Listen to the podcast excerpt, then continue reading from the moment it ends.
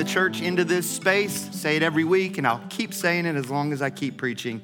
Whether you're joining us uh, in person this morning or uh, via the digital platform, as we are uh, live streaming this first of two services that we're currently running each and every Sunday. If we haven't met, my name's Jamie. I'm one of the pastors of our church, the guy who gets to preach most Sundays. Excited to do that this morning as we venture into this new year together, a season uh, in which I would imagine that uh, many of us perhaps find ourselves establishing some resolutions. It's kind of the language this time of year, perhaps uh, recommitting ourselves to old resolutions unrealized, maybe, to stick to the diet this time, this go around, to be more others minded, to manage stress a little better than last year, which shouldn't be too hard for many of us, just a little bump up from 2020.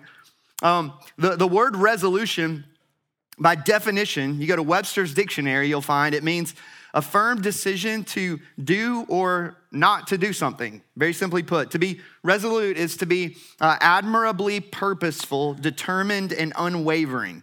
Uh, it, it's something that we, we actually see in this morning's passage, believe it or not, in God's providence as we venture into this new year, but perhaps not in the way that, that we might expect to see it. And so, with that said, I invite you to go ahead and open up your Bible to Luke chapter 2. We're going to be in verses 21 through 38 this morning.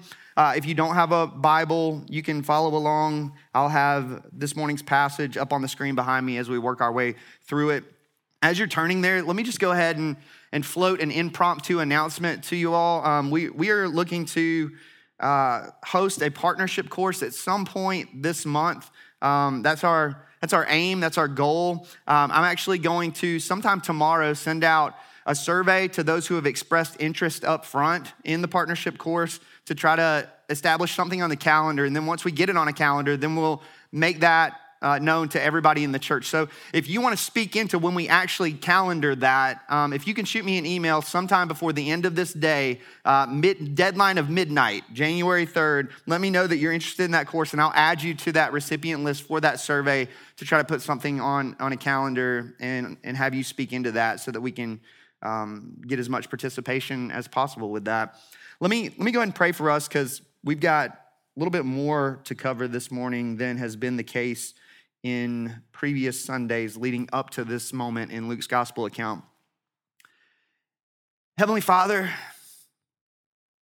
thank you for your unchanging nature, being, for who you are, for what you have done for us in Christ, what you are doing for us in Christ, what you will do for us in Christ. I'm thankful that as we hit midnight, December 31st each year, that, that we don't wake up to a different God you're the same yesterday, today, and tomorrow. I pray that you would conform us into your glorious, beautiful image all the more this year as we venture into this new year. Would you do the greatest work that you've done in our lives this year, God, up to this point? As you continue to complete the good work that you began in us, as Paul says, Philippians 1 6. We're desperate for you. We are a needy people. We come to you this morning bankrupt apart from you. Would you, would you move in power through the preaching of your word this morning that we might walk away changed and that you might walk away, that we might walk away changed and that you might be glorified as a result of that. In, in Jesus' name I pray. Amen.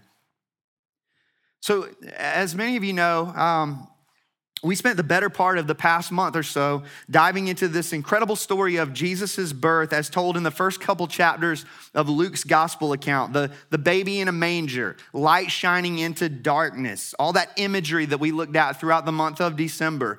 As promised, we're, we're going to continue right on into the narrative that follows as we work our way through the full story that Luke is out to tell.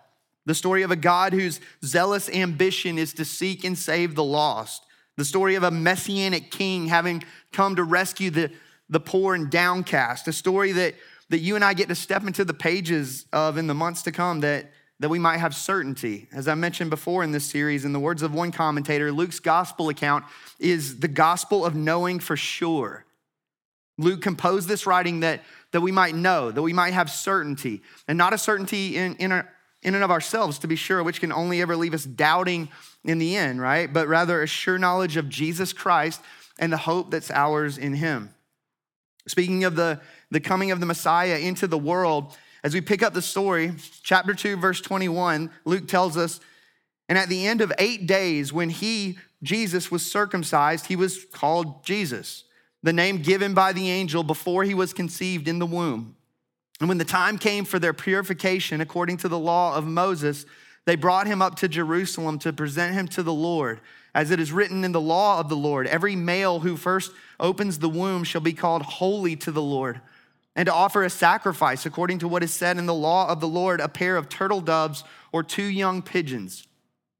All right, just give a little bit of context here. Since the days of the Passover, going all the way back to Israel's exodus from Egypt, God had established that, that the life of any Jewish firstborn son belonged to him and was to be dedicated to him, an act of consecration uh, to the service of God. In Jesus' case, a set apartness that would eventually and ultimately lead him to an old rugged cross. In addition to that act of child dedication, the, the mother of the newborn child had to go through a, a purification process of sorts, considered ceremonially unclean on the basis of the blood associated with childbirth. Part of that purification process involving the, the offering of both a lamb and a pigeon or a turtle dove, unless you were poor, in which case a concession was made, allowing the mother to bring two turtle doves or two young pigeons. So that what, what Luke's telling us here is that not only were Mary and Joseph pious, as evidenced by their adherence to the law of Moses, but they're also poor. And this will be a sign for you. You'll find a baby wrapped in swaddling cloths and lying in a manger, not a baby wrapped in fine linens and lying in the king's palace, a baby in humble wrappings amidst the feeding troughs of Bethlehem. A declaration, as Luke will continue to tell us over and over again throughout his gospel account, that God didn't come to save the self sufficient, but rather the poor in spirit. Going back to the lyrics of Mary's song, the Magnificat, he has brought down the mighty from their thrones and exalted those of humble estate. Given the name Jesus, verse 21, the name that is above every name, as Paul will go on to say in Philippians 2 9. From the, the Hebrew name Joshua, which means the Lord is salvation. As Matthew tells us in his gospel account, you shall call his name Jesus, for he will save his people from their sins. I said this numerous times back in December leading up to Christmas. The tiny hands of this newborn baby destined to receive the nails of crucifixion that he might rescue spiritually bankrupt, empty pocketed, lost sinners like you and me. It's a story of the gospel from the cradle to the cross. Right around the time that, that all of this is happening, right around the time that the newborn Jesus is being brought to Jerusalem to be presented to the Lord, Luke tells us, verse 25, now, there was a man in Jerusalem whose name was Simeon, and this man was righteous and devout, waiting for the consolation of Israel, and the Holy Spirit was upon him. And it had been revealed to him by the Holy Spirit that he would not see death before he had seen the Lord's Christ. Right? We don't know a whole lot about Simeon. The details of his life are relatively unknown. We simply know that he was a, a righteous and devout man who waited expectantly for God to fulfill his promises in the coming of the Messiah. We also know that the Holy Spirit was upon him and had revealed to him that he would see the promised Messiah before seeing death. If I can just put that into perspective for us this morning, imagine if God divinely revealed to you that you would, with certainty, with certainty, see the second coming of Christ before you tasted death. Every day, I would imagine, would be a day filled not only with anticipation and wonder, but also reverence and obedience. Always and forever, a blink away from seeing Jesus face to face.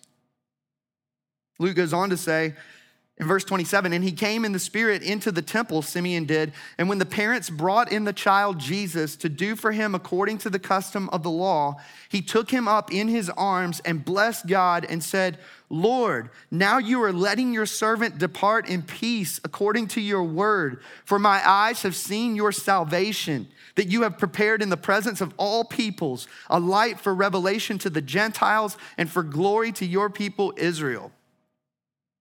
For my eyes have seen your salvation. To see Jesus is to see God's salvation, the hope for a world of lost sinners. For some of us this morning, that's it. That's what we most desperately need to see the glory and grace of God in the face of Jesus Christ, the miracle of illumination. It's a must if, if you and I are to depart this world in peace. Verse 29. In our case, seeing him with the eyes of faith as a worthy Savior and King. That when you've seen Jesus for who he is, you can die happy like Simeon. You can die in peace. So I think one of the, the first and most critical questions this morning is Have you seen Jesus by faith? Have you seen him crucified for your sins? Have you seen him risen for the hope of your salvation? When you look at Jesus, do you see salvation? Simeon bursts into a song of praise because, again, the gospel is and must be a musical. It's not enough to say what God has done in Christ, it must be sung. Simeon is now able to die in peace having cradled the Prince of Peace, having not only seen God's salvation, but having held God's salvation in his arms. Verse 32 a light for revelation to the Gentiles and for glory to your people Israel. God's redemptive purposes overcoming all opposing forces in the redemption of both Jew and Gentile. We see it in both the Old Testament and the New. In the Old Testament, Isaiah 49 6 God says, It is too light a thing that you should be my servant to raise up the tribes of Jacob and to bring back the preserved of Israel. No, I will make you as a light for the nations, that my salvation may reach to the end of the earth. Or as Paul so famously says in Romans chapter 1, verse 16, For I am not ashamed of the gospel, for it is the power of God for salvation to everyone who believes, to the Jew first, and also to the Greek. The one born king of the Jews has come to bring glory to Israel, but it's a, a, work of redemption that, that will overflow the banks of that river, so to speak, flooding the, the nations with the revelation of God's glory and grace in Jesus Christ. So, a, a story that Luke beautifully tells in his great sequel, the book of Acts. Some of you were around for that series. The story of Jesus building his church by his grace in the advancement of the gospel from Jerusalem to the ends of the earth. Simeon stares into the face of Jesus Christ and he sees that salvation. He sees God's salvation. But not everyone would see God's salvation in the person of Jesus Christ. And we'll see this too over and over again throughout Luke's gospel account. He goes on to tell us in verse 33 and his father and his mother marveled Mary and Joseph marveled at what was said about Jesus. And Simeon blessed them and said to Mary, his mother, Behold, this child is appointed for the fall and rising of many in Israel, and for a sign that is opposed. And a sword will pierce through your own soul also, so that thoughts from many hearts may be revealed. Simeon declares that Yes, the light has come. All of that imagery that we talked about leading up to Christmas is true, but with that light, the exposing of darkness. That Jesus was and is the light switch that causes people to hide their eyes. When Jesus entered into human history, he exposed the evil thoughts of sinful man, the evil affections of sinful man, the evil actions and deeds of sinful man, which is why John would tell us in his gospel account John 3 19, and this is the judgment. The light has come into the world, Christmas, and people loved the darkness rather than the light because their works were evil. Jesus, the, the stone of stumbling, Peter tells us in, in his New Testament writing, the stone of stumbling over whom many will fall. Or as Paul tells us in Romans 9, they have stumbled over the stumbling stone, Jesus Christ. Simeon knows that, that the baby resting in his arms in this morning's passage will face opposition, that, that some in Israel will fall on his account. In fact, it's Israel who would reject the Messiah, opening the door for the gospel to go forth to the Gentiles, which would then open the door for the salvation of the Jews. Paul tells us all about that in his great letter to the church in Rome that Jesus reveals the thoughts from many hearts, verse 35, as light exposes darkness, which means that there's no position of neutrality when it comes to Jesus. He's the Son who either melts the ice or hardens the clay. There is no in between, there is no third option. Jesus exposes our sinfulness and pride that we might come to a place of spiritual poverty and might see with the eyes of faith God's salvation in him. I think I mentioned this to, to some of us within our church family last year at, at various points along the way that 2020 was something of a squeeze. That when, when you squeeze a lemon, you're bound to get lemon juice because what's inside comes out when you put on the squeeze. And, and 2020 was a great squeeze for many of us, the, on the basis of which many things came out to play, for better or for worse. God put on the squeeze in 2020. I would argue, on the basis of this morning's passage and really all of Scripture, that Jesus is the great squeeze of redemptive history, revealing what's truly in our hearts, bringing our innermost motives to light, bringing about the, the fall of the proud and the, the rise of the humble and lowly in heart. That Jesus is for those who give up on themselves and see Him as their great hope. It's the beauty of the gospel. So I think we have to ask ourselves what is my response to Jesus? Is it a pride that awaits its fall? Or is it a, a humility that bows down, confesses sin, and looks to Him in faith? As a side note, we, we shouldn't be surprised as Christians to see Christianity fail to get a seat at the table while other world religions get a, a charitable shake, so to speak.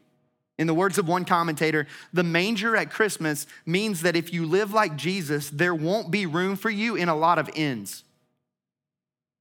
That the Christian will know the joys of peacemaking and the sorrows of opposition, just like their master and savior, simply for following him and proclaiming the salvation that's found in him. But, but notice that the coming of Jesus it doesn't just cause conflict among people, but also conflict within people. If we jumped over these words in parentheses quickly, we'd miss it. Verse 35 and a sword will pierce through your own soul also. Right, Simeon speaking to Mary there. What kind of, what kind of sword might it be that would pierce through Mary's own soul in, in light of the coming Messiah? Luke doesn't answer that question for us, he leaves it up to speculation. Maybe it was the sword of confusion. You see that in Mark chapter 3, Jesus' family, including Mary, attempting to seize him, not fully understanding his ministry, even seeking to obstruct it at times. Maybe the, the sword of grief as she looked up to the cross and beheld her dying son, the spear in his side, the sword in her soul. Questions filling her mind as to how this could truly be the path to glory, though the Lord had declared it to her from the very beginning. So that I would ask, is anyone coming to this place this morning filled with confusion? As we embark upon a new year, perhaps wondering if God really knows what he's doing in the wake of unmet expectations? How about grief? The sword of sorrow perhaps piercing through your soul as we embark upon a new year. On the one hand, the, the redemptive story that Luke is out to tell, it's the story of a sword taken away. Right? When Adam and Eve were exiled from the Garden of Eden, God's garden sanctuary, we talked about this numerous times in the past. A cherubim was placed with a sword in hand to keep them out of the garden, the, their sin separating them from the very presence of the Lord. The gospel declares that, that there's a sword that none of us can remove the flaming sword that stands between us and paradise, our sin separating us from the presence of a holy God and yet, the gospel also declares the hope of a rescuer, Jesus. The Lord is salvation, the one who was destined to remove that flaming sword, the great dragon slayer. To use that garden imagery, it's Jesus who, bearing our sins, came under the flaming sword of God's judgment, opening the way back to paradise and ultimately a restored relationship with the living God. Peace on earth and mercy mild, God and sinners reconciled. We're right to sing that on the one hand, this great story that Luke is out to tell, it's the story of a sword removed. On the other hand, it's the story of a sword piercing through our soul like Mary's, teaching us to trust God in the midst of unmet expectations, teaching us to look to him through the tear filled eyes of, of grief and sorrow. We're told that, that Simeon was righteous and devout, verse 25, waiting for the consolation, the comfort of Israel. Israel was a people in desperate need of comfort and consolation, having suffered greatly for centuries. Kind of comfort that can only come in the coming of Jesus after 400 years of God having gone dark.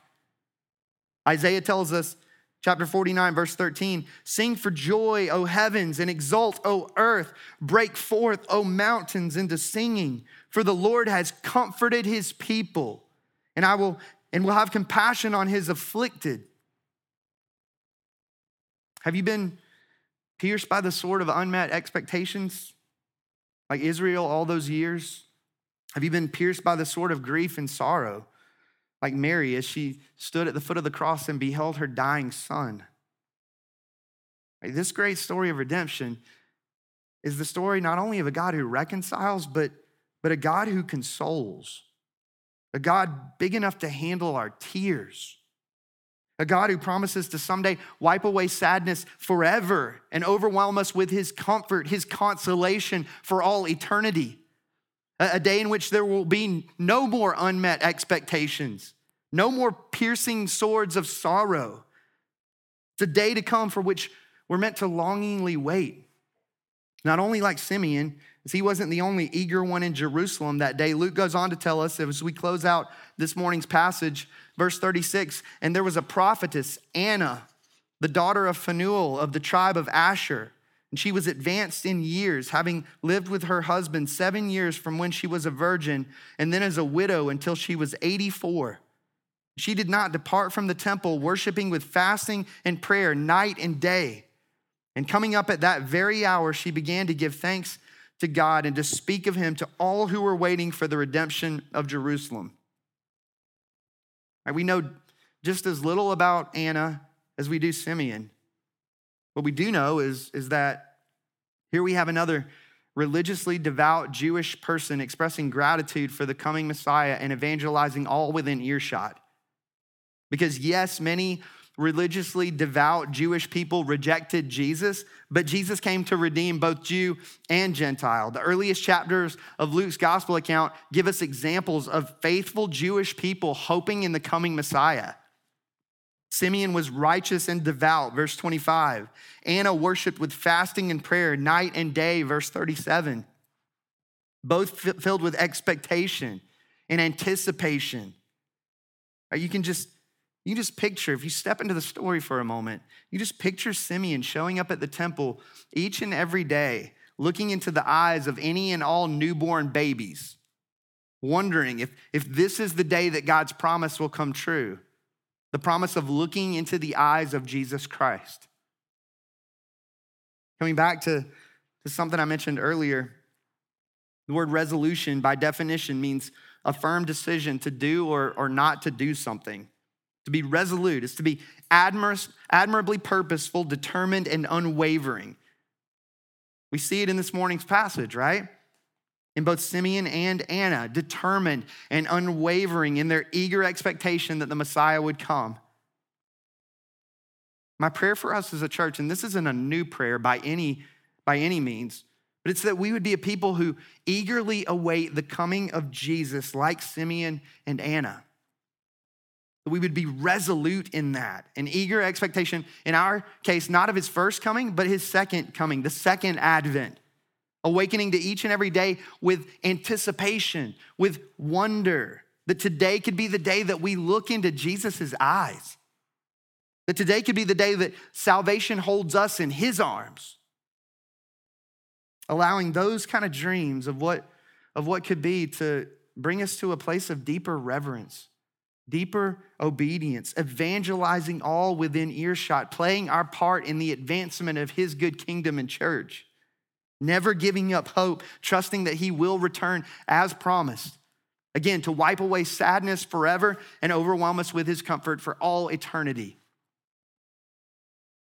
In a moment, we're going to continue to worship this glorious Savior and King. A rescuer who comes not only to reconcile, but to console his people. So I invite you to bring both your joys and your sorrows to his feet this morning as we continue to worship him in song. He's worthy of our song. Again, the gospel is a musical, it must be sung. And so I invite you to sing together as we continue to gather in these moments to come. We'll also have an opportunity to receive communion. If you're a Christian, that meal is for you. If you missed it on your way in, there are communion cups on the back table. You're welcome to go grab one of those at any time between now and the end of the service. Over these last couple of songs, we're not going to partake of communion together in, a corporate sort of way, but rather we're going to give space for the Holy Spirit to move and work in this room. And so, whenever you're ready to partake of the, the bread and the cup, the bread representing Jesus' broken body, the cup representing his shed blood, I just invite you to, to stand amazed, to sit for a moment before you receive the elements and just consider the, the good news that not only have we been reconciled to the living God, Jesus having come under the flaming sword of God's judgment so that we don't have to, but we've also been brought into right standing with a God who wipes away tears. I would imagine we're gonna have some this year, just like every year before this one. And God will be with us every step of the way.